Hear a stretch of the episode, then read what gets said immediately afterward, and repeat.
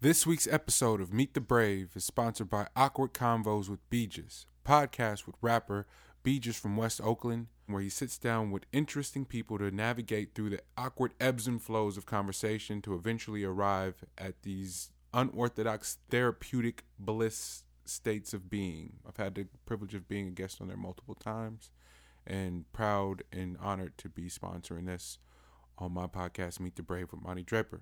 Let's get into it.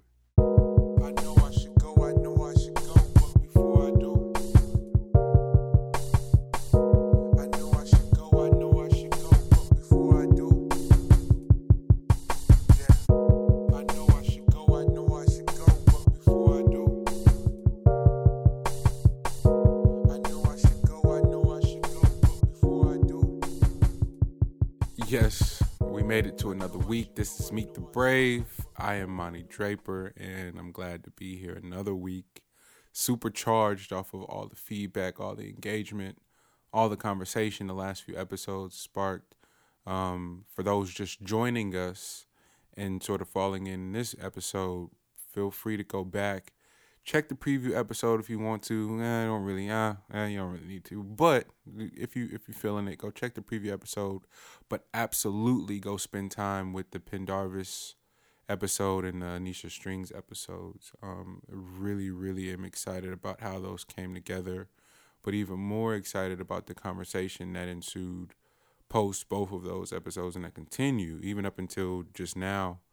Doing this, I've been having incredible conversations about not just those two individuals, but what they represent uh, to the area and to um, into expression, um, into to color, to culture, to to so many different things. Just visually, what they represent and how they carry themselves is really incredible and such an inspiration. Uh, so my hats off again to OG Pen and Miss Anissa.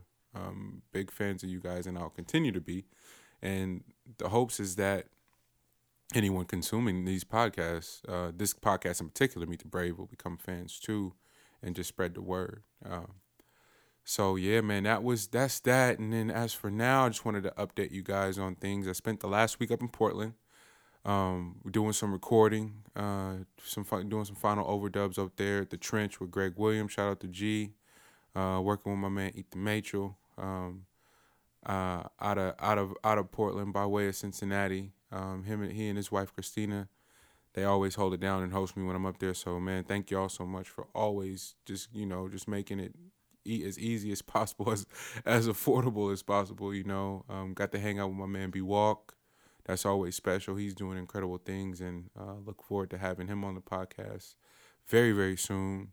Uh, my fam, Kel and Izzy, and baby Illy, who's adorable. Um, my little niece up there, man, that's just you know, still your heart. We uh, we went and had dinner, actually, my last night there. So I was really grateful about that. And just put some things in perspective because up there was you know collaboration at its finest and uh was just really really really challenging and to get you know to get things where you want want them to be. You have it you have a particular vision.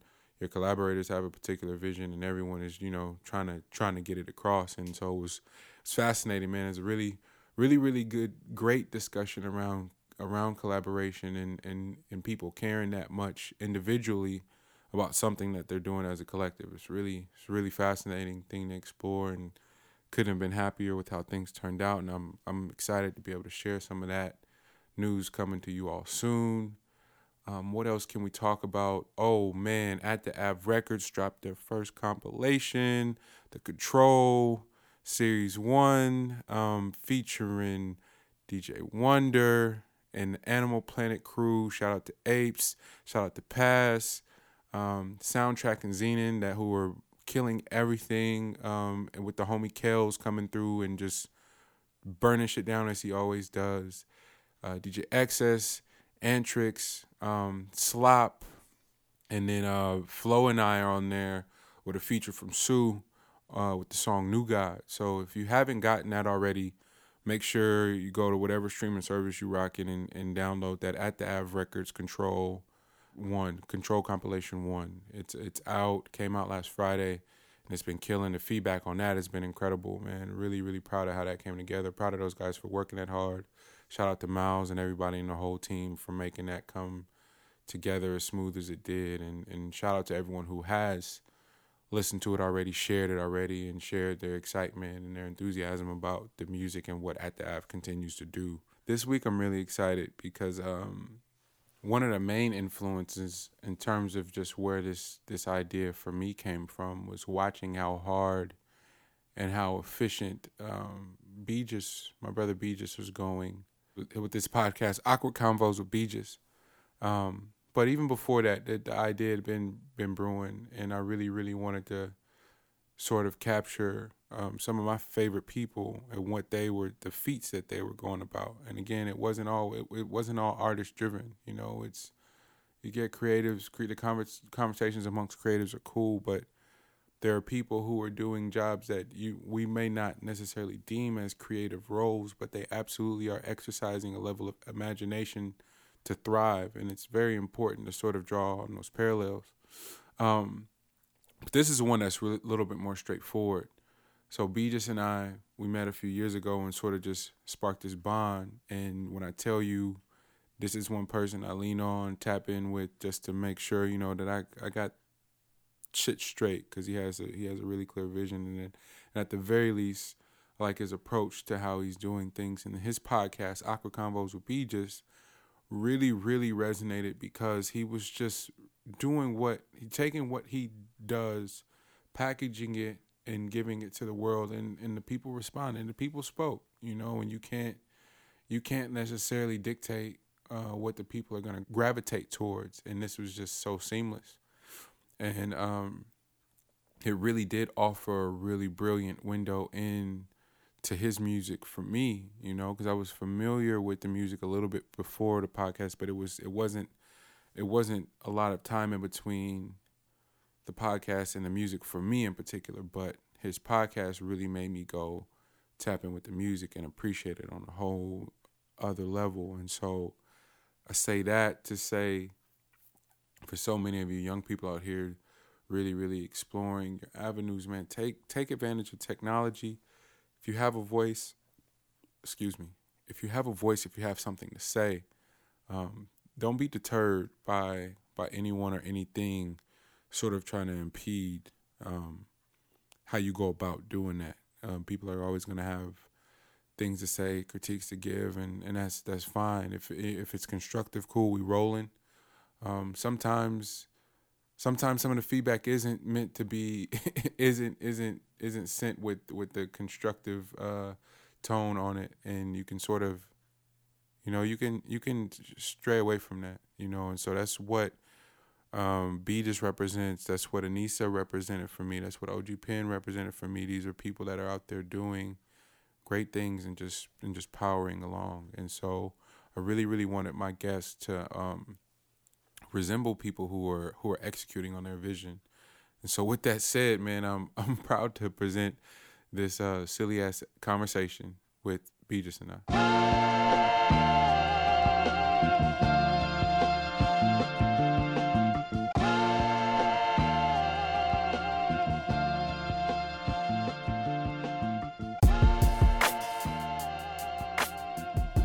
It's special because um, I got my brother in the motherfucking building. Hey, um, hey, hey, hey. Young B just, I was gonna hit him with the government. I'm not gonna do that to Oh, him. no, I ain't tripping. we uh, cause it is, uh, you know, I'm glad you're here. Yeah. Uh, and purposely didn't talk to your ass for a couple, Oh, couple, no. couple weeks. Like it was hella random shit. I wanted to hit you about. So I'm not talking to this nigga, man. That's crazy. Because that's something that, that really happened. Every time me and you uh, plan to do a, a podcast, Yeah. we we like cut all communications. we, need, It's hella happens. We need, we need stuff to talk about. No, um, uh, I've been starting a lot of these conversations by um, giving the guests some sort of idea of what the whole premise of the show is, because because it's new. Um, right. Uh, we haven't released anything yet, and we're sort of just getting uh, our feet up under us. But uh, Meet the Brave is, you know, inspired by a lot of the podcasts and shows and sit down and, and sit down one on one type of things, but mainly by people like you who um, who jumped out the window first and was like, "Yo, I'm gonna do a podcast and, and a successful one at that." You know, um, I think a lot of people are doing them, but it's different when you're actually having success, and you have. And so, Meet the Brave is you know, is is is one of, is a platform where we'll be able to you know highlight and showcase some people who are doing some shit in real time as opposed to waiting until it's too late Right, or they right, or they blew up already or whatever. Just want to be on the wave early, especially here, um, and having this much as- access to people that I personally am a fan of, Mm-hmm. and um, and that inspired me on some different shit because I feel like um, I don't know, I just didn't want to be one of those people that sit back and complain about what doesn't exist and not use that same energy to just make the shit I want to see. You feel me? Right, So, yeah. um, that's what this is, man. And so I thank you for being one of my one of my first guests. Hell yeah, know? I'm excited, bro. You were, and that's what was cool. I hit you like, yo, bro, I'm like nervous, like, hey man, I'm, I'm doing a podcast. I just want to let you know. He's like, nigga, I ain't the podcast police. The fuck. That's what I said too. huh? like I ain't the motherfucking podcast police, you know. And it was it was just dope because you were, I don't know, man. Like people that occupy certain space, like uh-huh. you you always encouraging of not just like this and and when we when each when when each of us drop music, like the support is just crazy. And you, I don't know if that I, it's crazy that that. It feels weird because it's so rare to, ge- To- feel genuine support Yeah, from a yeah. fellow artist, you know, and so yeah. um, that's where we at, man. But let's let's go back. Let's um, I'm start us- open with what you need, man. What's start us from the rip. Where uh, where you from? West Oakland, California. And um, where your fo- where did your folks come from originally? from West Oakland, both of them actually. Wow, how, Yes. how does that happen? Rare. I don't even know because they met when they were in college. Yeah, didn't know each other prior. Um, uh, so my dad told me this story. He they met at Cal State East Bay. That's what it's called now, but I don't remember what it used to be called when they went. But um, they met at a party. No, they met through. No, what what, what it was is my mom's a, a family, like a friend of the family, was going to the school as well. He was a friend of my dad's. Got it. Right. It's gonna be long winded. no, no, no. We good. We good. we need. yeah. So um, this dude in the the the the crew was like the type of dude that was like the butt of everybody's jokes. Okay. so one day, um, th- I forgot what they were doing at school, but he shows up, and my dad is like, "Man, he came with this." Fine chicken, and he, like everybody, like how the, how the fuck, who is that with him? You know what I'm saying? And so, um, it was, of course, it was my mom, and so they kind of met then, and then um, again at a, a party. It just so happened it was like pouring down rain. When my dad was leaving the party, my mom and uh, some of her friends were at their car, and I think they had a flat tire. Yeah.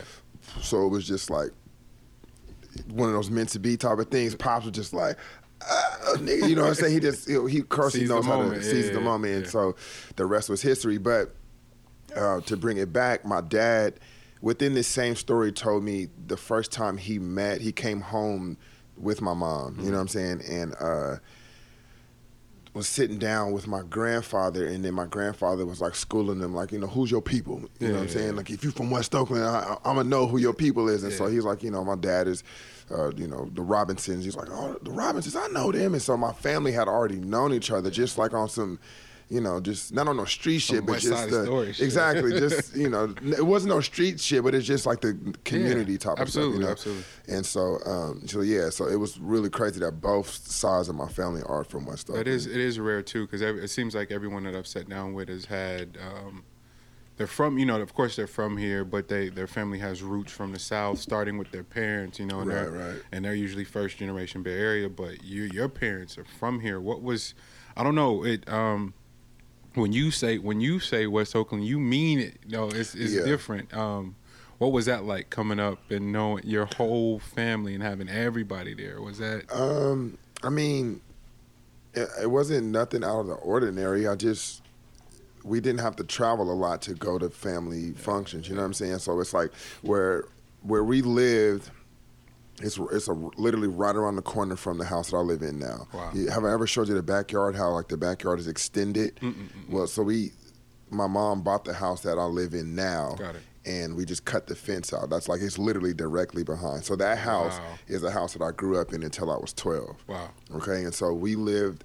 Uh, it was a duplex. We lived upstairs, and then my grandmother lived downstairs, and that was the house that my mom, from I don't know, I don't know exactly what age my grandma bought that house, Mm-hmm.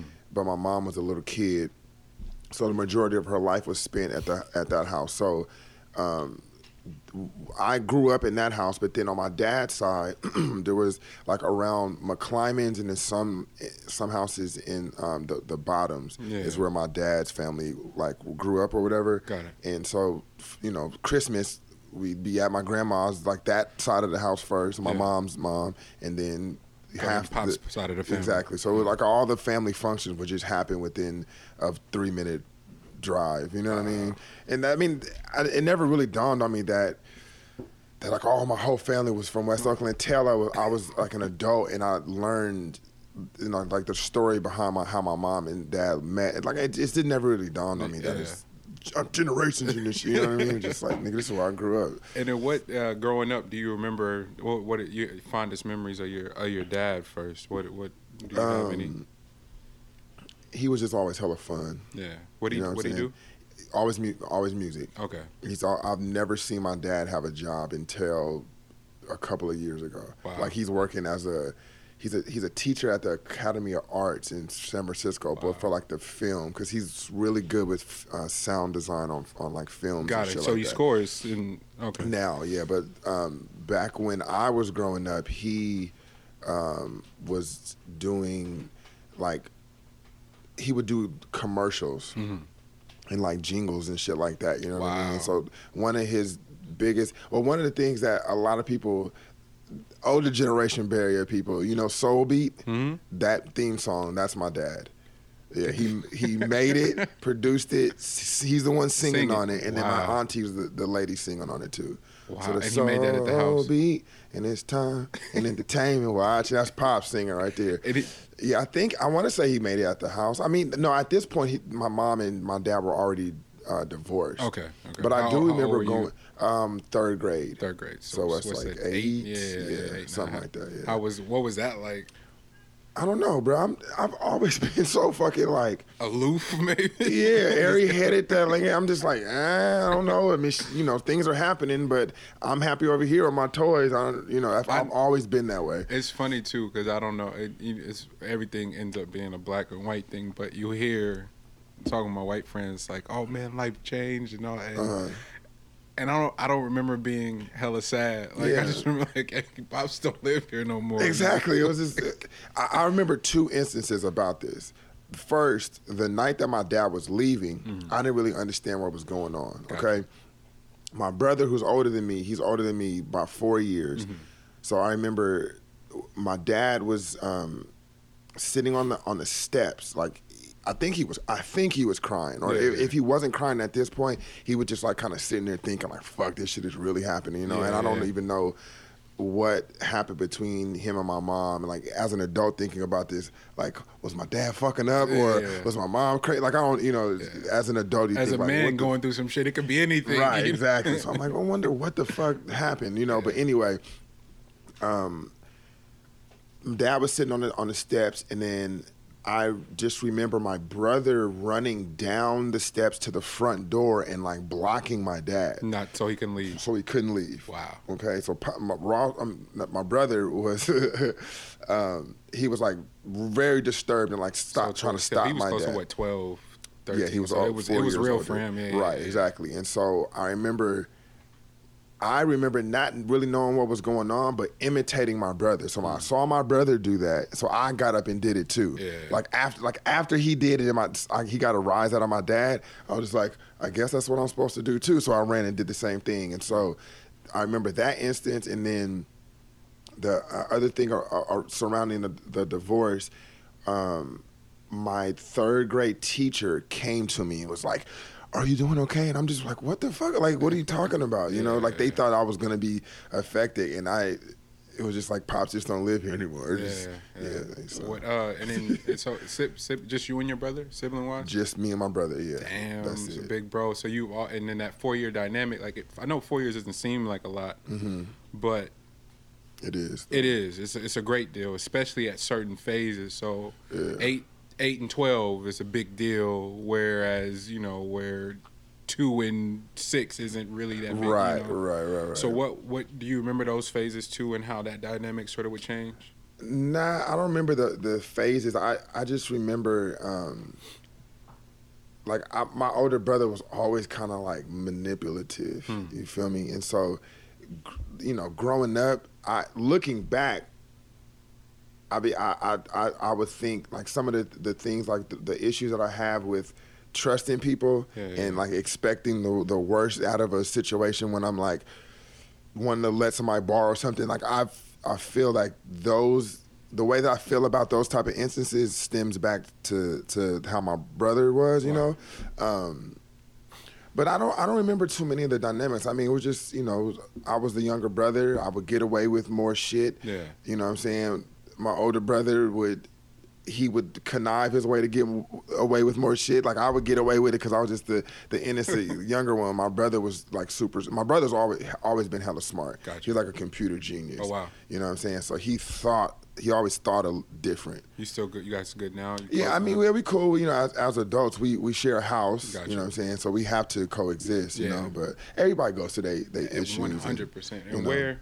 How early do you remember um, the arts thing being an influence for you? Like where? How? When? When was that spark?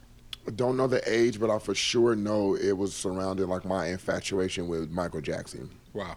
So like super young, but I just remember wanting to be famous, not that I wanted to do music or any anything specific. I just wanted to be in front of millions of people because I wanted to the way that I felt about like Michael Jackson when I watched him, I wanted to recreate that. And make, make somebody else feel the way you This, felt. exactly. Like if I'm watching the TV and I'm like, damn, that's crazy. Like I want uh, somebody to. At one day in my life, I remember thinking like, one day when I get older, I want somebody to look at the at a TV and have that same feeling that I have right now. What? What? Do you remember? Uh, was it the concert series? Was it the Remember the Time? What was? I don't Do you- know, bro. It just was my. It was it just was my something, MJ. yeah. But it could have been me watching Moonwalker, bro. Because I was like obsessed. You know what I'm Yeah, saying? I yeah. would, I would, I, I didn't watch anything besides like all the VHS uh, tapes that I had of Michael, and I didn't even, like, I don't. I, I the other week I was thinking like, when was the first time I like was bona fide fell in love with Michael Jackson? Yeah. You know what I'm saying? I don't remember at what era because I, I definitely remember thinking because the Michael that I grew up watching or that we grew up watching was white. Yeah. You know what I'm saying? He's Michael. With, yes, exactly. You I know, was thinking I- about that the other day. and I was like, when I was a kid, I remember being confused seeing a picture of Michael Jackson as black, and I was like, what the fuck? It's like, nah, mom, you got it wrong. That ain't Mike. That's Right, Mike. right. What the hell? So yeah, it was. like- But but thinking of like what the, what made me think back on that thought was I was trying to figure out like at what stage it, it had to have been like bad, Michael. Got it. You know what I'm saying? Got it. Because bad was off the wall. Or no, thriller. No, no, no. Bad was bad was bad. Bad was his Well, own thing. Yeah. I know, but I mean, um, it was after it was, the album after, After Thriller, yeah, right? yeah, yeah, yeah. And so Thriller, he was still black. Black, yeah. So how many years went? It's like- a big. It's a big gap because Thriller is what 80, know. 83, You know. Thriller? Yeah. Yeah, what year did Thriller come out?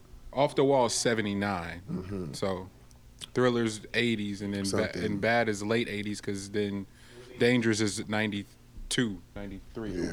So Yeah, so it must have been in the bad. It had to have been the bad era. Got it, got because I for sure remember thinking Dangerous was trash. I remember when it came out, I was like, "What the fuck is this shit?" I remember the time was dope, and I, it was, of course, I I love that album, but at the time, I remember when it first came out, I remember it. thinking it was trash. yeah, I, I remember uh, being excited because it was like there were a bunch of Teddy Riley interviews about Dangerous. And it's like, oh, this is about to bang, and then it, I didn't really understand some of the structures and some of the poppier songs. and What's the uh, uh, the black or white joint? Like I didn't. Uh, right, that was the first single, wasn't it? it was because it was what my. That was New Jack. Huh? That was New Jack stuff. It didn't feel like it though. I know, it felt it it, was, it, felt weird. It Yeah, it felt, felt so really I weird. remember the time, like that's actually. Now remember the time was hard. Shit. Remember the time, but uh, black and white. I didn't really. Yeah, it was. It debuted with the the music video and shit. And Macaulay was it Macaulay, Macaulay Culkin? Culkin at the very yeah, end. yeah. He's in the the I mean the very end, the very beginning. He's in the very beginning of the song, of the He's a actual boy, song. yeah, yeah, yeah. That's shit was crazy. Oh man, but what music for you? Mm-hmm. Uh, No, pops wasn't a wasn't a big influence. No, I mean so. um, yeah. So I, we kind of went on a tangent for, about Michael Jackson. So my first ever like wanting to get into some type of like arts and well, no, it wasn't even art. It was I wanted to be famous. I wanted yeah. to recreate what Michael Jackson made me feel when I watched him and shit. Right. So moving on, I've always I've always loved music. There's always been music has always been like the core in both on both sides of my, my mom and dad. So Really? my dad always made music, and my mom is a bona fide music lover. She Wow. she likes to dance. She's the mom that will put the music on do on. Saturday, clean up, and we dancing type of stuff. You know what I'm saying? And so th- just that dynamic. Um, grew up uh, always listening to music, Yeah. you know, and so there was even um, I remember my mom. I would always get in trouble and be on punishment all the fucking time. You right? the king of pun. You're right. And so moms would make me take out everything. Like I could not watch TV, couldn't um, play with my toys, I couldn't uh, play video games, but I could listen to the radio. Okay. Don't know why that is. I should ask my mom because that was I always, I always would think as a kid like that's kind of weird. Why would she take everything But the radio. But the radio. Yeah. I don't know, but you know, um, so so where was I going? Um, how did I? So then, Kris Kross happened, okay, and that was humongous. This Jump, kids jump? jump, jump, but that was humongous on me. Like me and my lit- my cousin, my, not my little cousin, he's a year older than me. Me and him were Kris Kross. Yeah. So all the family functions, nigga, we performing the fuck out of jump. And y'all did y'all do the, the backers, backwards yeah, all that shit, yeah, and all that shit. We would always performing for for the family and Wow. shit. And so um, that was another aspect that I didn't really talk about, but I was I was the kid that would be performing for the for the families. Yeah. you know what I'm Just saying? at the get-togethers Just at the get-togethers, and Yeah. it started with Michael Jackson. So it wasn't just there it wasn't just Kris Kross. It didn't start there. It started with, With Michael, Michael Jackson. Jackson. Like I was, you know, three, How four? Okay, okay, that was gonna moonwalking and you know hitting the Michael Jackson moves and, and all of my aunties, "Ah!" you know what I'm saying? So you were getting you were getting that fix that you were talking about. Kinda, in a it's, sense, it's, yeah. I mean, because you, you don't have you're not able to go. Well, this ain't hundred thousand people, but damn, it feels good, you know. And, and so that was being fed really, really early. yeah, Um, damn, that's I, that's fascinating. That's That shit was that's, fun. that's dope. That's Yeah. dope. How when did it stop being? When when did it stop being like, oh, this ain't this ain't cute or fun no more? When it for you, not for the family, but for you. it was never not. I mean, it just naturally started. I never, I, I never had a thought like, damn, I don't want to ever perform in front of my family again. We, I used to love doing that shit. Yeah. You know what I'm saying? But then eventually, we just kind of, just you know, when we stopped loving the Kris Kross. Snoop Dogg existed, and so we can't be rapping that shit. You know what I'm saying? So naturally, it was just, it just kind of uh, phased away. But me and my cousin, we would perform like Kris Kross all the time, and we would we elevated to doing it outside. Wow. So, So on, not right on Adeline. Sixteenth and Adeline, my nigga, right there. We would be in front of our my granny's drive, uh, the driveway. With the boombox and just playing it and just being like performing for whoever was walking down the street. She used to have hella fun doing that shit, bro. And we, we, we never really got a rise out of a lot of people, but every now and then, Yeah. we would we would catch somebody would stop and just kind of look and be like, "Oh, that's that's good." I, and I I kind of remember us talking to some girls because of it. Wow. But it wasn't like you know girls weren't girls. Then it was just oh these are just other other little kids, you know. Yeah. So yeah. So I mean, I know how we we talk about hindsight and shit, but do you do you do in your heart of hearts now? Uh-huh. How much is that? How much of that plays into your profession now? Like you you really you, like you're you're you you've created you've created this this thing around your name from the from the music, your consistency, the the the type of music you make, your performance. Like you're known for just an incredible show like does it did that shape any of that you It, think de- for you it definitely did. Yeah, okay, It okay. definitely did. I mean, you know, as we progress through the story, you'll see. But like, there's always been times in my life where performances happen, and it it, it just be like, okay, that's this is what you're supposed to be doing, type Yeah, of situations, you know. Yeah. And what's crazy is like I've talking to you right now is ma- is making re- me remember that we used to perform Outside, in, in yeah. outside. I kind of Forgot about forgot that. about that. You know what I'm saying? My brain is just filled with so much shit, bro. But now that I'm going, I'm like, but that's why we unpacking it. We need to Right. get through, get through, because we want to draw the draw these connections. You know, Mm-hmm. because that shit's important. Um, where it all starts from, what it stems from, inspiration. I um, just read this dope ass uh, book, and it was just talking about creatives and and how that journey and that process sort of unfolds. And the first stage is imitation, and Yeah. we think it runs out faster than it actually does, but like you said, you saw MJ, you wanted to rec- recreate that feeling, and you recreate recreated it, your version of it, Mm-hmm. and it sparked something else, and then it was Kris Kross, and you said it was Snoop, and then that that is you finding your voice, Right. and the beautiful part about it going from Mike to Kris Kross to Snoop is that literally Snoop, Kris Kross, and Mike all had someone that they looked at and was like, "Yo, I'm gonna do exactly." For Mike, it was it was James Brown. You know, Right, It- it- He did it. he probably could do James Brown better than James Brown. You know, and and I, it's just just fascinating to me how um, you know when something about modern times make it to where we try to act like that shit never existed, like we never were those people, like we don't have, in, like we're not inspired by shit. Like it, it's not cool to be a fan anymore.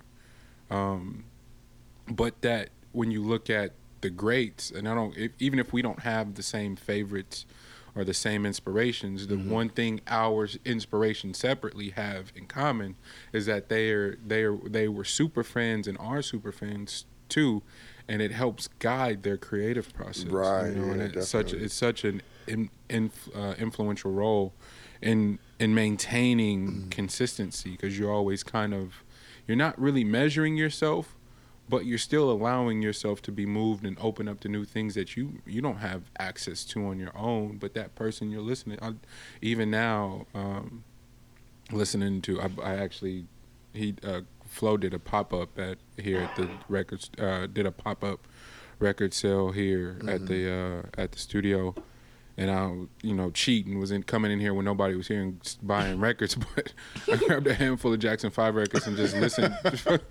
listening from front to back and just listening to the like that shit is still moving to this day. Yeah, you know, no matter how old it gets. But what did we did we ever say what what your mom does? So my mom, she's uh I mean, she never she she's not done anything in the arts. She's always been like school, college, graduate college, good ass job. Yeah. And Where has just been well, so now she well, she's retired now. Okay, okay, She just retired in June. So That's congratulations Yeah, hell to her. yeah, that's major. You feel me out Man. here, my nigga. Uh, she bored as fuck now. I feel so bad. My mom retired. It's been a year and a half, and she just looked like dog. You got to go find you something to do. Yeah, no, I say, I say that because I make fun of her, but she's she's for sure active. You know what I'm saying? She yeah. she's always been a gardener, and she started re, uh, working on like reupholstering things. That's awesome. So she got a lot of projects that she been fucking with. So um, so yeah, she's always just been like super hard working. You know what I'm Yeah. saying? Always w- corporate jobs and. She, you know, bringing in that paper, buying houses Damn, and you, and you you, know, are you are the perfect blend of your parents now. Like you, you Yeah. work your ass off and, and, and, And- still create. right. Like it's damn, damn. Okay, you make sense now. Right, and I'm for sure like I'm. I literally I had a. Um, I'm still chasing the, the corporate side too. You are. like I had a. I have. I've had. Well, today I had a call with a recruiter. Like I'm actively fucking interviewing and all that shit. What is You know that? What what sparks that for you? Just one? Is it um? Or, well, I mean, we'll get to it, but is it is it fatherhood or is it It's- just is it just for you though? No, no, it's for sure not for me, my Gotcha. nigga. I would love to take a leap and quit a job and be Yeah. like, nah, I'm just gonna go to LA for a year. And Yeah. if, if I gotta sleep on on couches, then I'm good. But I can't do that now. You know what I'm saying? Wow, that's that's amazing. But um, but to because I have to, I'm just gonna I'm making the best of it. So like right now, I'm attacking the tech industry. Yeah, yeah. So you know, I- I'm I'm so fucking close, bro. Yeah. You know what I'm saying? I've had it's the thing about it. I don't want to go too much on a tangent, but just No, please, The, the thing about it is I don't have the tech experience. I have uh, my resume, bro, is amazing. Yeah. Like I've there's some some of these entry level positions that I'm overqualified Overqual- for, yeah, and I'm like, how the fuck am I overqualified? I've been underqualified Your whole life, and now it's like- now I'm like, the fuck. But on top of that, because I don't have any tech experience, it's hard for me to. To, to, to get in because I don't have one of these companies on my resume. Got you. But I'm just so fucking close. You I've had so many in person interviews, bruh. You can know get it, but saying? you, you, it's it's moving your excitement about about it though. Like you genuinely are geek for it, Like, Yeah. and that shit's dope. And I feel like it's going to, it's sort of going to dictate how that process goes for you. so, Yeah, so now, yeah. good luck with that. Please keep us updated. And For anyone listening, yeah, hey, y'all email my man and have him send you his resume. Yeah, get, get him in there instantly. sure. You know, um, were we were so we we. We Kris Kross Snoop. Mm-hmm. That's so. We are we at middle school yet? Not almost. No, so before middle school, um, there was a. I went to this arts camp. Okay, Mm-hmm. Where was it? In Feather River. Okay. So it's in California. I just don't know how far it was. Through school or through a summer? It was through summer program. Okay. I had my mom had taken. We went. My mom two years prior to this, or maybe three years prior to this, I went to another camp at Feather River, um, just that was not connected to this one. And then one of the girls in my elementary class was telling me how fun this camp was. Mm. So I went and begged my mom. I had no idea that it was gonna be like about arts and shit like that. I just like, knew "Y'all that wanna go." I want to go. One of my homegirls who I kind of like told me it's hella Yeah. dope. Mom, I want to go to this camp. So she's like, okay, let's make it happen. So I go, and it's just the best fucking time I've ever had What in was my it? life. What- It was it was literally a, just a summer camp, but it focused more. Well, I mean, it really wasn't even focused on arts, bro. It's just if any summer camp that you have, they have activities all day that you that you can do, and then every now and then you would take like these little arts classes. So it might, it might be dance, it might be acting, it might be music, whatever. You know what I'm saying? And um, but then they also had things where each cabin would um, put on shows throughout Oh, the right up your alley. right in my bro. I'm gonna tell you. So this, so th- the reason why this camp and this one experience holds is so important to me is because so what it was it was like the end of the summer performance, right? So we had to put on this whole fucking show. Yeah. And so I was run like I was in charge of like the characters and like doing all this shit, right? And so I was like, you know, helping coach all the kids and like I'm saying this like I'm a fucking pro, but I'm just well so enthusiastic about it and such a goofball and trying to impress the girls and shit that I was just took kind of charge in this, right? And so we had all come up with these like funny characters and all these funny lines and shit. And the character that I had created for myself was just hilarious, you know. So I I, I don't remember what it was, but I had this line that I said that I was kind of like the the punchline of the whole fucking show, Yeah. right? So the show's going on. My nigga, one of the the kids in the in the cabin basically outspoke my line and took it. You feel me? Completely undercut my character and all the shit. And so as he's doing this, I'm panicking because I was supposed to go after him, right? Yeah. And so I'm fully panicking. I just had to improv my nigga. So I improv some shit.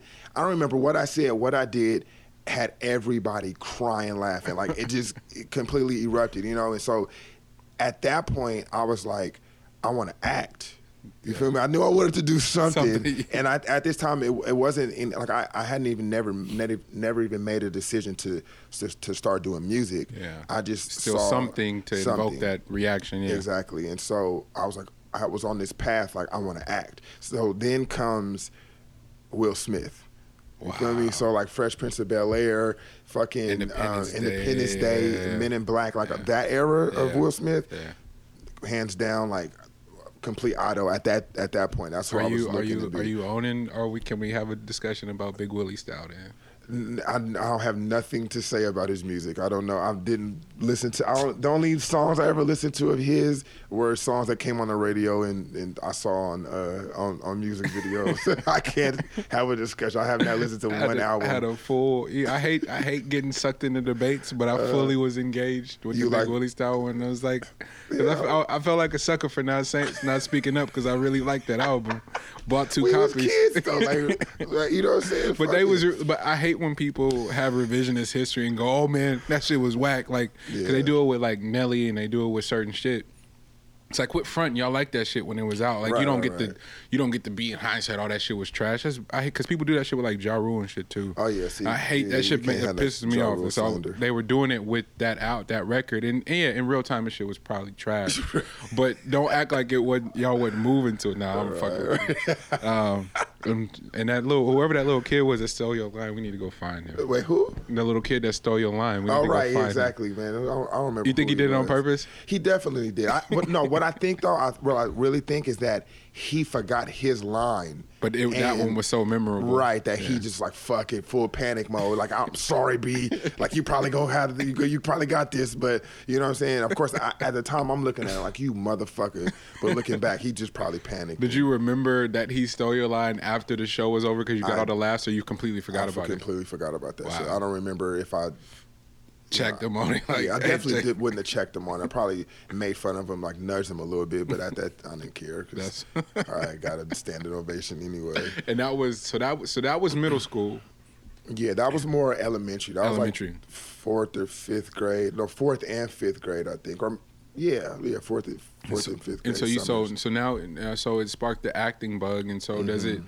Do you start seeking out what theater and plays and all this shit when Well, you get so back, or what? What I I had a, a dream to act, and so um, I didn't act on it until high school. Got it. So yeah, there had to have been like sixth grade summer, or maybe maybe I don't remember around that time. So going into high school, it's we're now trying to figure out which high school I'm going to go to. Yeah. And so there was a couple of high schools. My mom was like considering having me go out to school in San Francisco. Hmm. I was so fucking pissed. Like, there's no fucking way I'm about to go to no whack ass San Francisco school. No, no, was it a, was it a was it a private school or something? Or no, no, it, no. It was just like my, my dad was looking because he lived in San Francisco, Got it, got it, got and so he was looking at a couple of schools that Near were in him, the district and shit. So I was like, no, this is there's no way I'm about to. I don't even know why my mom thought that because at that time I was not like You weren't rocking with pops, or just No, I was no. It's just I don't know why she wanted me to go to a school in San Francisco. I would have fucking completely like. It would have been too complicated. Yeah. You know what I'm saying? Like living in West Oakland and having to go to school in San Francisco. That just doesn't make any sense. Yeah. You know. So anyway, um, but there's a school out there, School of the Arts, and so I then set on this path to to go to SOTA. That's what it was the short for School of the Yeah. Arts.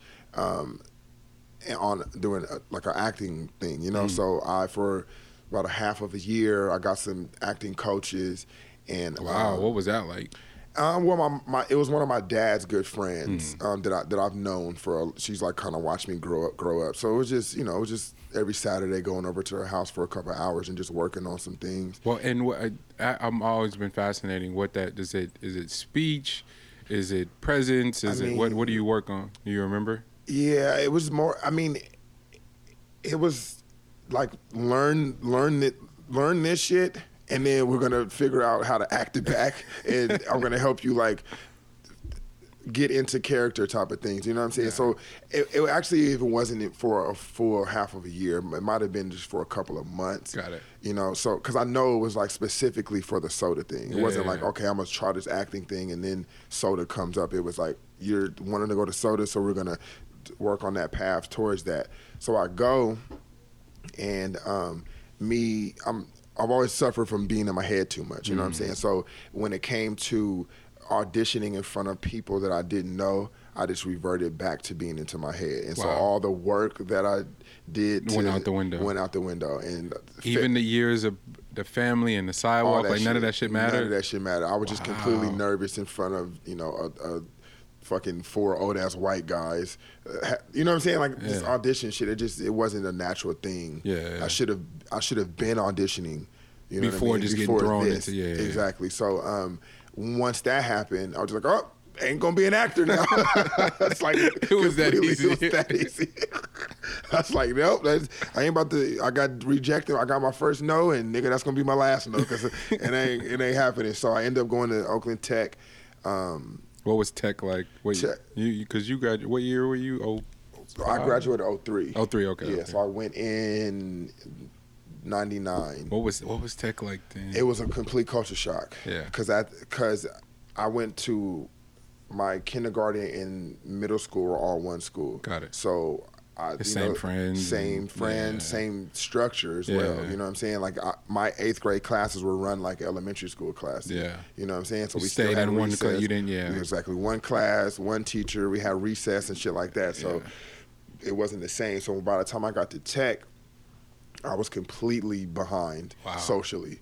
You know what I'm saying? Because I'm going to a school full of people that have already got this experience of like moving you know, classes and finding classes, be on the yeah, that shit matters. Yeah, yeah, and being mature. You know what I'm saying? Because if you come into a school as the younger person, the youngest person, and then you're looking up at other people at the school that are older, you're gonna act towards them. Absolutely. You feel me? And so it's the opposite when you're coming when you're out of school from kindergarten. You stay there until eighth grade.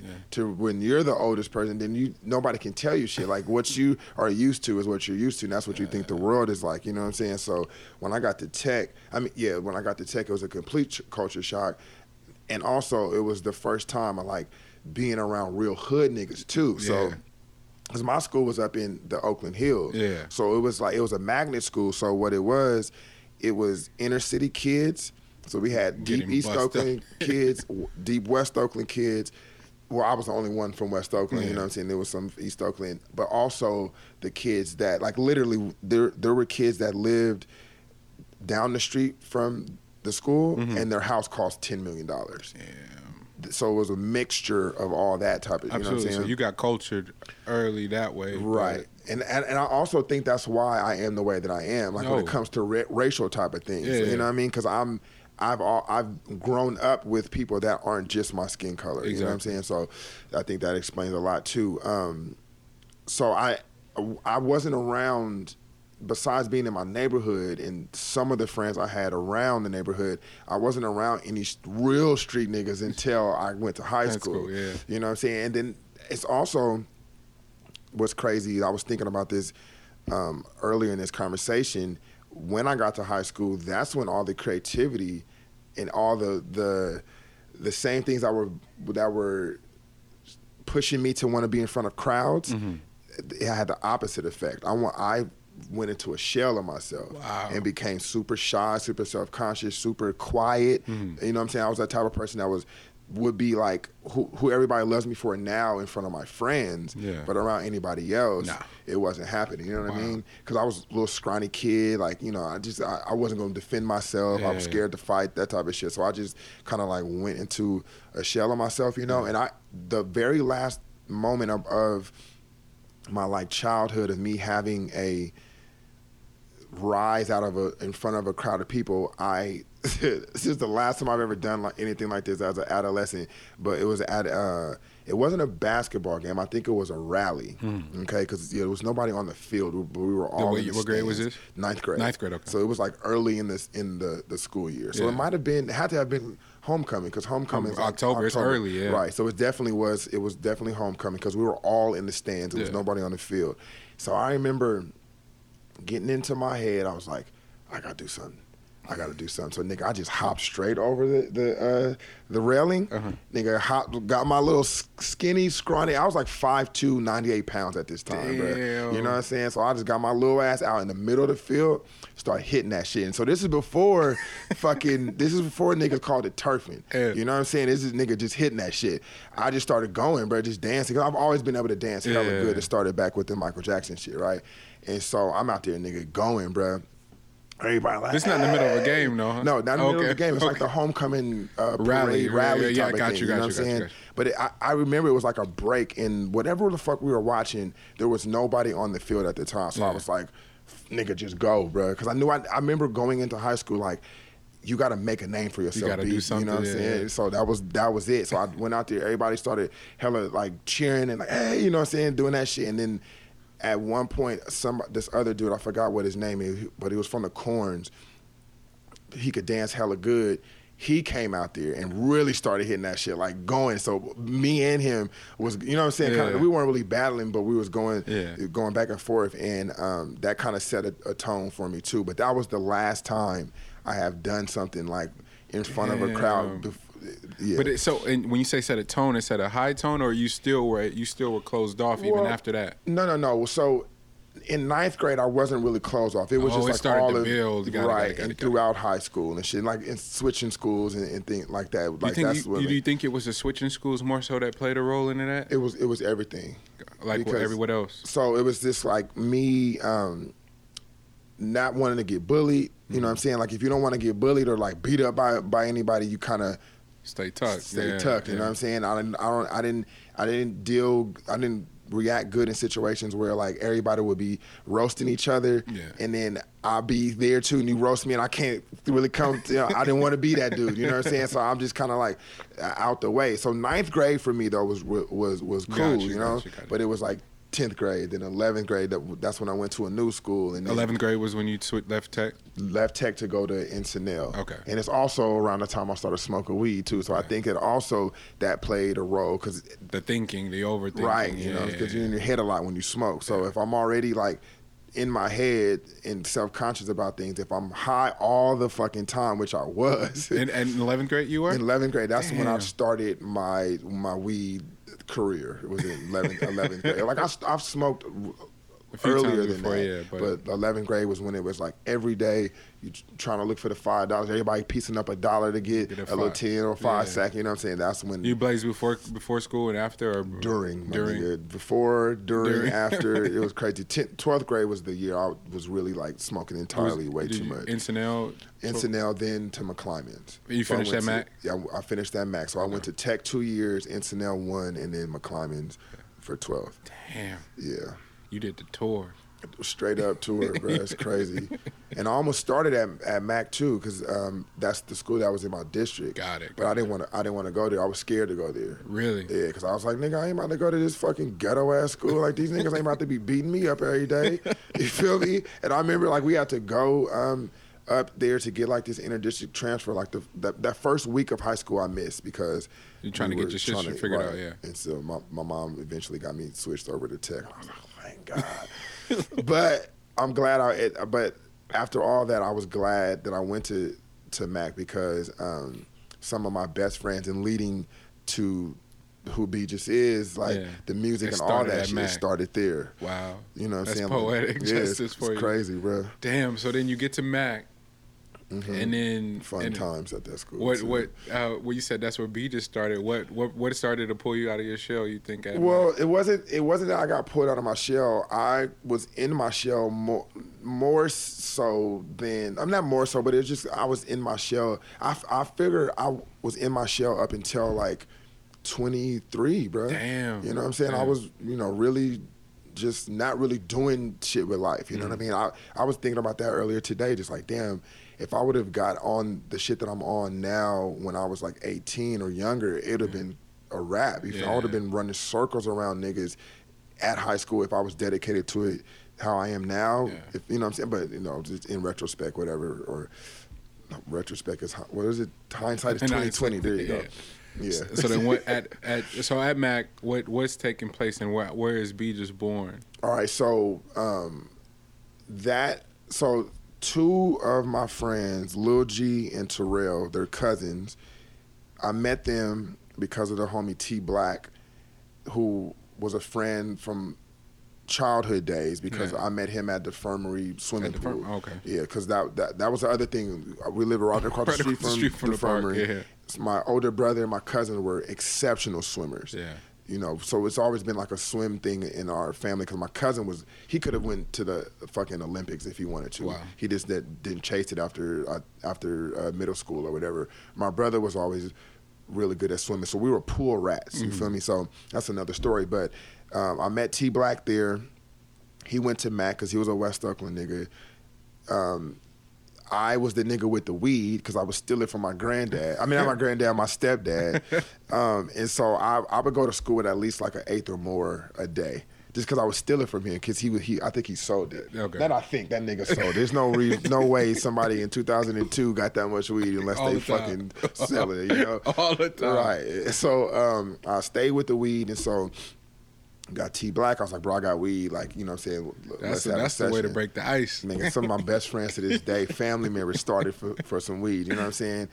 and so Lil G and Terrell become my best friends. We like fucking. We're all three close. Yeah. They're close because they're cousins, but they was like best friends type of things too. So um, eventually, we all become so close. I'm family at this point. You feel me? And so their older uncle, who is the youngest out of his brothers and sisters, so closest to their age, Yeah. raps and makes exceptional rap at the time. You know what I'm saying? Street nigga shit, but it was fucking amazing. I hear that he raps, and I'm like, damn, if I become dope. Well, actually, rewind. I'm sorry. I'm sorry. So T Black and a, a bunch of his friends from Cam- they're all from Campbell Village.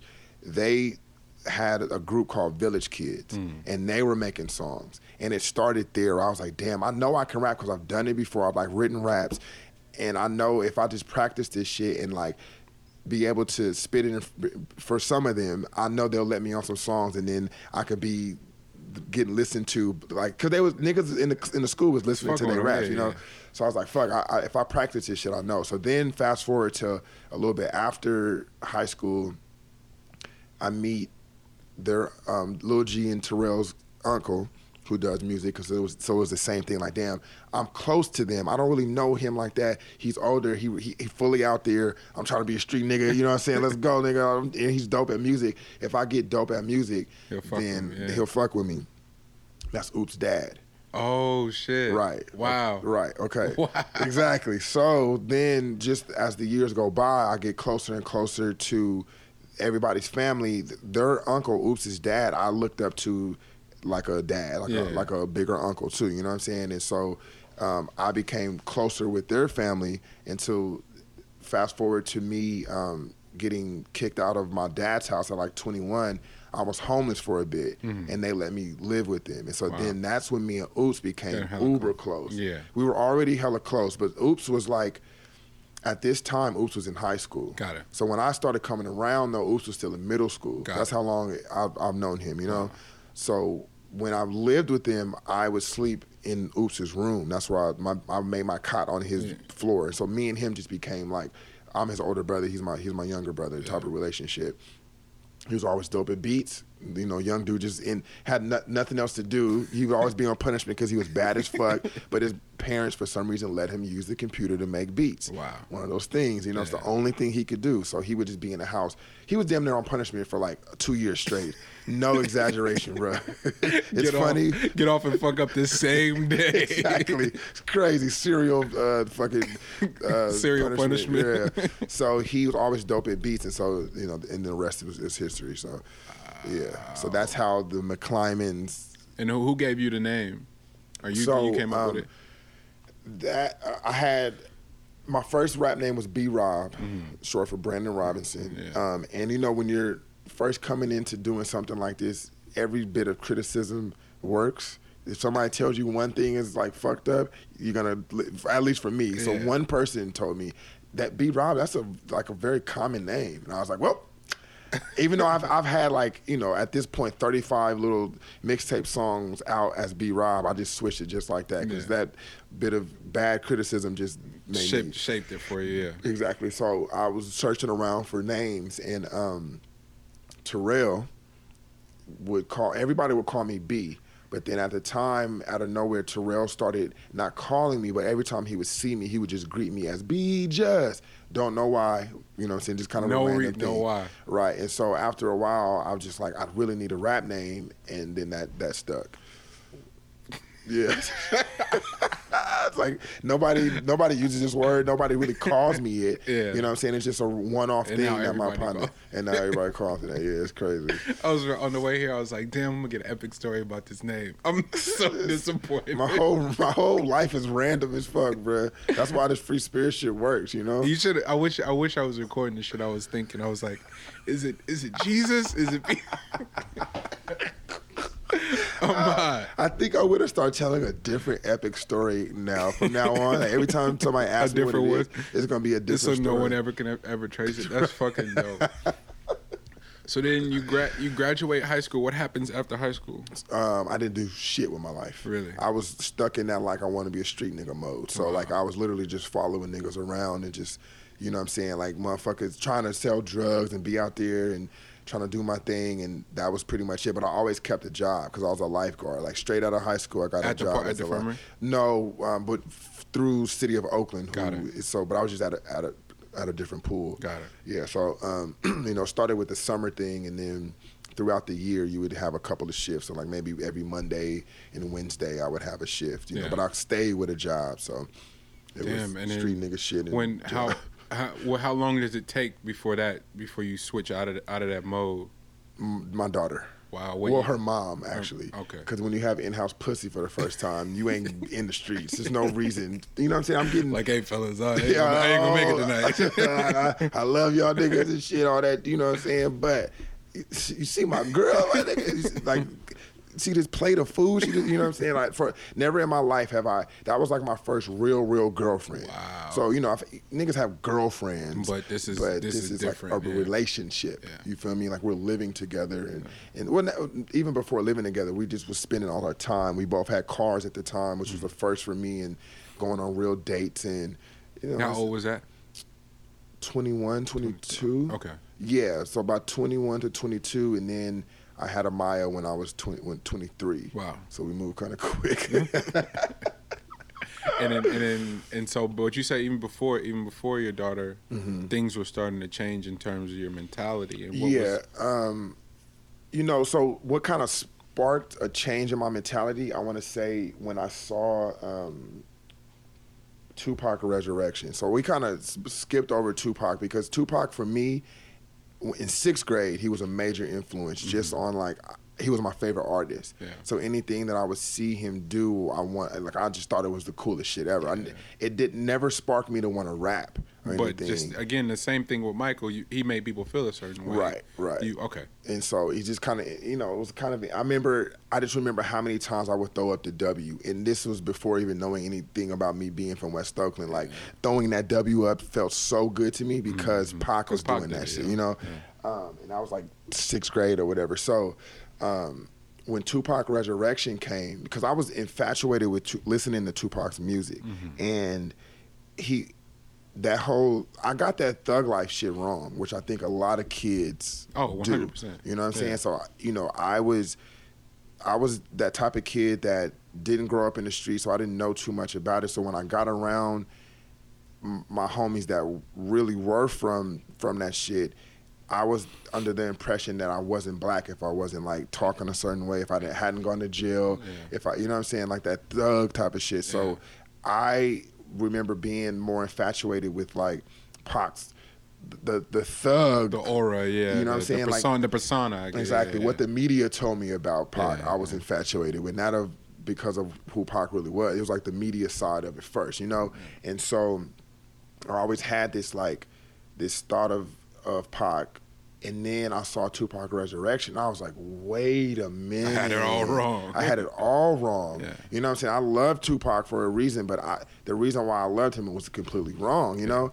And so um, what it made me realize was like, you can be yourself, bud. You know what I'm saying? So seeing Pac the way I always saw him, and then learning that he was like in ballet class and like would listen to Bruce Springsteen and like things like I'm like all the shit that you were already naturally doing. Yeah. exactly and that the things that I've stopped myself from, From doing, because you thought you had to. Yeah. Exactly. And so I was like, oh shit. Yeah. And so that was like a major spark in my young brain of being confident in like being different. Yeah. Because I was always unconfident because I was I, I've always been different. Yeah. And I hated that shit in high school. You know what I'm saying? Mm-hmm. So gave me some some confidence. So um, I, I lost where we were going. Why did I bring up Pac? Because we were talking about that change, and you were saying even before your your your, your mother or your, your your daughter and her mother, Right. there was the you were you were referencing Pac for some reason. Right. And so um, that led me to start thinking just a little bit higher. Got it. and you know not just different but just higher than wh- than where I was. So, um, so then when I got around when my when, when my daughter's mom came in the picture, I never made a decision like, oh, that street shit ain't for me. I got to stay away. It was just like naturally. I got in-house pussy, bro. Like, you know what I'm saying? At Being that- as honest as I can, this is what it is, fellas. I'm Right. Yeah, yeah. like nobody's gonna give that up when you've Yeah. never had it before. You know what I'm saying? So, um, and then she gets pregnant. Yeah. So then, all All bets attention. off, yeah. All bets are off. Exactly. Like I, I'm not even making any conscious decisions. I'm just around my daughter's mom all the time because Mm-hmm. at this point, the reason why we moved in with each other is because she got pregnant and. Yeah. We were so scared to break it to our parents that we were like, we have to sweeten this this up as much as we can. So we're gonna get an apartment first, Yeah. and then break the news to everybody. So once I really had in-house pussy and it, and she was pregnant, it, I, nigga, it was work and home, bro. It was, I got video games, a very supportive and loving girl, and the best food and weed. Like, nigga, what? I'm an adult not now. giving this up. Right. Crazy. Even though I was fucking up and getting caught cheated like 20,000 times, I ain't giving this up. Oh Horrible. my goodness. So that so man, wow. Okay, so we're at 23. Uh-huh. Your daughter's born. Right. So, okay. Uh, let's And where's interject. mu- a- where's mu- where's music in all of this? I was about man? to interject. So before my daughter was born, when I was still living at my dad's house, that's when I started utilizing the studio equipment because there's always been a studio Oh, in my house. your whole time. In my The whole whole- the whole- time. the whole time, yeah. But I never had made a decision to want to make music until hearing Oops's dad's songs and thinking, damn, these is already people that I'm like around. If I now utilize this equipment that my dad has, have him teach me how to record, I can I can do it. So um so then how I taught myself really really how to rap, I would I went and downloaded like, you know, a fucking a thousand mixtape beats, Mm. bro. I forgot what it was like a certain mixtape series where they would just have every hip- yeah. every hit, every instrumental that existed. I like downloaded volume one to a thousand. You know what I'm saying? Just going through all of them, and so um, I just picked beats and just started writing. But then I would listen to Tupac to learn how to formulate verses. Yeah. So I, you know, I, I mean, I to this day I still don't really know how to count bars. Wow. You know what I'm saying? Like, Wow. but it, what it was is I would just. I, I just measured how long a verse on a Tupac song lasted. That's- in it. there, you know yeah. what I'm saying? And so I kind of counted. I was like, I couldn't figure out. Google didn't exist at this point, so I didn't. I would hear people talking about counting bars, and I know I needed eight or sixteen or something. so, um, but anyway, And Pac was notorious for just rapping and telling the engineer to fix this shit. Like, yo, yo, fix fix this, fam. And be like, bro, I'm supposed to fix your verse. right? My bad. no, you're good. That's crazy. That's how I learned. You know what I'm saying? but so I just learned how to formulate. And then I would just I would just spend all the time writing. Yeah. You know, and um, other artists that played a major part were 50 Cent because um, I was big on Get Rich or Die Trying, and then Jay Z's The Black Album. Mm-hmm. The Black Album, okay. Two of my favorite albums at that time, and so all of Tupac and then those two albums were what I was listening to. So what I what it would what I would do is I would if I would if I got hung up on a on a word or a line, I would go to any song on Get Rich or Die Trying or the Black Album or any of the Tupac songs and try to find one that matched the, the like the the, the, the, idea of where you were going there. Right. And I was like think, okay, what would they say In here? this part, yeah. Right. You know what I mean? And so that's what kind of helped me get through Wow, these that's things. fascinating. Yeah, it's crazy. And so um so then when my dad kicked me out. So what was crazy is I had I come out with two mixtapes. While you were at Pop's house still? Oh yeah, while I was at Pop's house. B Rob still? Or B Rob. It was it was B Rob, and so what I would do is I would pr- uh, burn the CDs, and I would just old school write the names of the song on the songs, songs yeah. and go and like hand them out. I remember my first time ever doing some artist shit.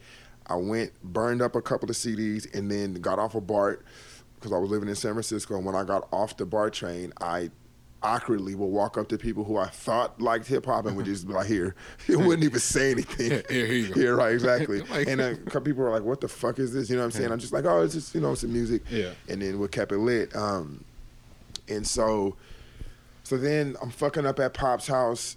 I um, get kicked out, and then the music stops. But those first two mixtapes, I was pushing them on MySpace. Wow. And there was I had fans on MySpace, and I had a couple. I remember some people, maybe about 25 people, um, I made a you know a post like, oh, I got these CDs or these. Uh, here's my first mixtape, second mixtape. If anybody wants me to send them, I'll send them for free. And people like send me their their address for me to send. You know, and so I remember being super mad at my dad for fucking that up, even though it was me that fucked it up. Like if I was the one fucking up, that made my dad be like, no, stop using the studio because because I'm catching you smoking weed, still, whatever the fuck it was, you know. Um, and so it stopped for a while, but when I was with my daughter's mom, I still was writing music because at that point I knew I wanted to be an artist. I had, you know, after those like those two mix CDs, and I had fans on MySpace. I was Caught like, the okay, bug. Yeah. this is what it is. You Yeah. feel me? I caught the bug, yeah. So I was always working on music, and then um, I every now and then I would go to recording recording studios, and then my I would I would also do the the open mic Oh things shit! around the time Where where where? just around here in downtown, like whatever little funky little club they was doing, and I it, it was the worst experience ever, bro, because um, not in, in a negative sense, but I, I hated it because nobody showed any type of support for each other. me? for each other, and I knew my shit was fire. Like it might have been like kind of. Kind of uh, sloppy in a sense because I hadn't performed this shit, but I, Yeah. it was no way nobody could tell me that some of this that shit wasn't fire, especially Around a- here, yeah, around here, but especially versus some of the niggas that was on stage at the time, because this was like middle of and post hyphy. Yeah. So it was around the time where everybody was unauthentically, you know what I'm saying? Like, Mm-hmm. got my big ass glasses in the motherfucker. Like, Yeah. come on, bro, you whack as fuck, my niggas. You know what I'm saying? So I would never get any type of. um any type of like support or love. Like I would get off the stage and nobody would say anything. I wouldn't get any claps or nothing like that. You know what I'm saying? So it was always, it was always like, it was never disheartening because I never gave up. I just always knew like there's no way that I'm that any of these motherfuckers that are, that aren't giving me love are better than me. Yeah. But I but I have to do this. Yeah. You know I'm not getting shows anywhere else and I need the fucking practice like Yeah. whatever. So I always had bad times with that. And then my very first like show was um, the the first Fresh Steps. Wow, Yeah, you're on you the know, first fresh. My Steps, brother was the that's my brother's Abel D. I didn't, I Yeah, that's that. that's my older brother. Yeah, yeah. And so wow. him uh, started. He started that with a, with a couple of other friends before uh, D Nas was was on, and um, I want to say it was the first. It might have been the second or third. You know what I'm saying? But it was one of like those big ones. But it was my first like bona fide show where I was like promoting it. Telling people about it, had people show up. Yeah. you know what I'm saying. Like that was I. I remember it was around Valentine's Day, and I had this fucking heart sticker that I had. So my outfit was just regular jeans. I had a uh, like a flannel, not a flannel, but a like just a um, a, a sweater, what what the a crew neck type of sweater. Oh, okay, okay. You know what I'm saying? yeah. No hood, but just like that, Yeah. that. And then it was black, and then I had this heart sticker that I put over my heart. Hmm. And I just remember like that. To me, that was the dopest little outfit. You know what I'm saying? Because it was Valentine's Day, and it was a good sh- turnout and all that shit. And I was like, even This more. This is what it's supposed to be like. Right, yeah, yeah, right, and then even more caught the bug. Like at that point, I was a bona fide artist. That's why I that I credit that time as to say when I first started taking my music serious. Yeah. You know what I'm saying? Like that's bona fide. Like I got fans that came to see me perform, standing ovation after I performed. Like it was it was it was dope. So Yeah, man. Yeah. Since and since it's been um because the way I found out about you, I I because I had- I had, I had left I, when I went away to college, I ended Mhm. up staying away for almost like five and a half years, or maybe almost six years to be honest. But in that time, I just got hella close with different DJs and stuff in the Northwest. mhm. and one of my coaches, one of the one of my mentors actually that gave me my first DJing gig in town in the town I went to school in. Uh, He called me while when I first moved back and was like, "Man, have you ever heard of Beaches?" When he first moved back out here, When I first moved back out here, Oh, yeah. right, right. And he was like, "Have you ever heard of Beaches?" I was like, "No." who the fuck is that? Fuck is Beaches? What And he was like, he's, he's like, nah, man, you gotta hear his shit. He just he just came. They just came through town and performed. Shit was amazing. And I was like, That's all right, man. But he he but you know, but I was like kind of dismissive. right, as and he we all kept, are. and he kept bringing it up though. He was like, "Nah, you back in the Bay, you need to connect with him." And wow.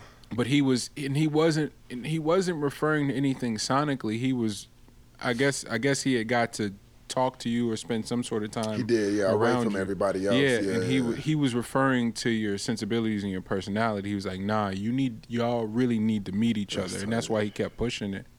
And I was just like, I was like, "Fucking Travis," because he tra- shout out to Travis. He's such a that dude is that He's amazing. he is he like an, a special special special person and relentless, and that's what I admire about him. But um, but then you started to you started to I admired you because you weren't so hung up on just you know just complaining basically. Because Like, I, I I went through that already Yeah. before I met you, so that's okay, was- you were coming out of that, right. yeah, and so you just 2012 was horrible. So I was like a big complainer. and, and but it, but it was dope because I mean, and I feel like that's a natural process for Mm-hmm. for some people. But it, it what happens post that is really what defines you. Mm.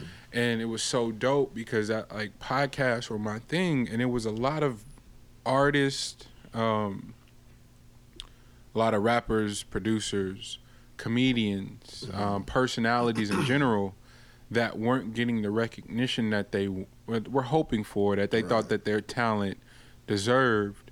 And so, freeform media, podcasts in particular, was their way to just be consistent in something where Right. the politics didn't matter at all. And um, like Rosenberg and Cipha Sounds, like they genuinely were struggling with finding their voices at Hot 97, but their podcast, they could just do them. right. And it opened up this whole world that the, the quote unquote popular people didn't know existed. And so they became more popular than the popular people. Right. And I watched it with uh, comedian Marc Maron and Joe Mm-hmm. Rogan. Um, they both were relatively like they were named because they were consistent, but their careers weren't popping like that until their podcasts were, were you know. and um, I remember it was right when you and I started like just just communicating on a regular basis. And you're like, "Yo, I'm gonna do this podcast shit," and I was like. Oh no no no no! It wasn't that you put out a post for it, and I reached out to you. I was like, "Yo, Right. that's brilliant because it's a dope way for you to carve out your space of consistently being creative and not have it be tied to anything political. And I can honestly say, because I text you, this is the one thing I did text you the other day in terms of just you seem lighter, and by that I meant you just you just you just doing you, and it it's working and it's resonating and it's shining through, and that shit is dope to me. Um, and the I, I don't know these journeys the because there's, there's no way to skip all the shit that you went through Right, right. there's no way around that and Mm-hmm. what social media has done is sort of curated the finished product for everybody Mm-hmm. so that we're being conditioned to think that there is a fast there's a fast track for the process and there just isn't Right. like it, it- there's no there's no fast track for it and so the part one of the one of the points of this is to let's talk journey let's talk process. Right. and so that we we land at present day and i can honestly say you present day is like a, a, a fucking inspiration to me Right because of what you're doing as a father as a creative and then as, as a person you know taking care of yourself like so um yeah that was that was i'm glad i got to sit down with you also 'cause- and then that was another thing too in in this sort of scene because there's a I don't care what anybody says. I know Atlanta, and Chicago, and all these other places are having phenomenal runs. There is something special taking place here, and I feel like it's a blessing to be able to like. I talk to Rayana consistently. I talk to Raj, uh, not not a lot as, as now, but I did for a while there. Uh, uh, DJ Flow and the whole At the Ave crew. Um, Martina, with you had me at Black because of you. Um, That's tight. but there's so many special people around, and I just want to be able to, you know, just just tap in with everybody and highlight everyone's story and show like, yo, there is something special happening here, and um, it would suck if it wasn't documented in the way that I think it should be. You know, Right, it, it, right. uh, people are doing great things around the scene, but there's a specific tone and a specific. Uh, a specific pacing that I saw for everyone's story being shared and and being heard and felt for that matter. And um, that's why we're doing Meet the Brave. So Hey. y'all give it up for my brother Beegis and and and look out. Um, drop your social for us, please. Yeah. Uh, website and the podcast too. Awkward Convos. Like, Yeah. can you talk talk about some of that stuff before we get out of here. Right. Um, so all the social um, Twitter's BGIS, everything else is BGIS five will know. That's so yeah. Instagram, Snapchat. I don't know what motherfuckers is using. um, BGIS.com. Just Google BGIS and it'll fucking pop up. Yeah. I got. A, I have a podcast that I host. It's called Awkward Convos with He said he set it off for us all too. By the way, just Hey, you hey, you feel me? Pop a collar one time, baby. No, um, it's it for anybody that hasn't heard. All it is, it's a there's it's nothing to it. All I can do is just I get somebody in a room, I press record, and I awkwardly make it through a fucking conversation with them, and, and pray to God that it's good because I don't listen to it until I put it out. That's the genius. And he's like, yeah, man, we just go roll. I'm like, you gonna edit that now? we just go, we just roll. Did, did you say anything illegal? You gonna fuck up with your wife? No, nigga, it's going out. Nigga, I don't care. Oh man, that that's uh this is Meet the Brave again live from at the Ave. Thank y'all for tuning in. B just thanks for joining us, bro. Thank you. Yo. Hey. This episode of Meet the Brave was produced by Chris Santos of At the Ave Studios. Go to attheavestudios.com to learn more about starting your own podcast.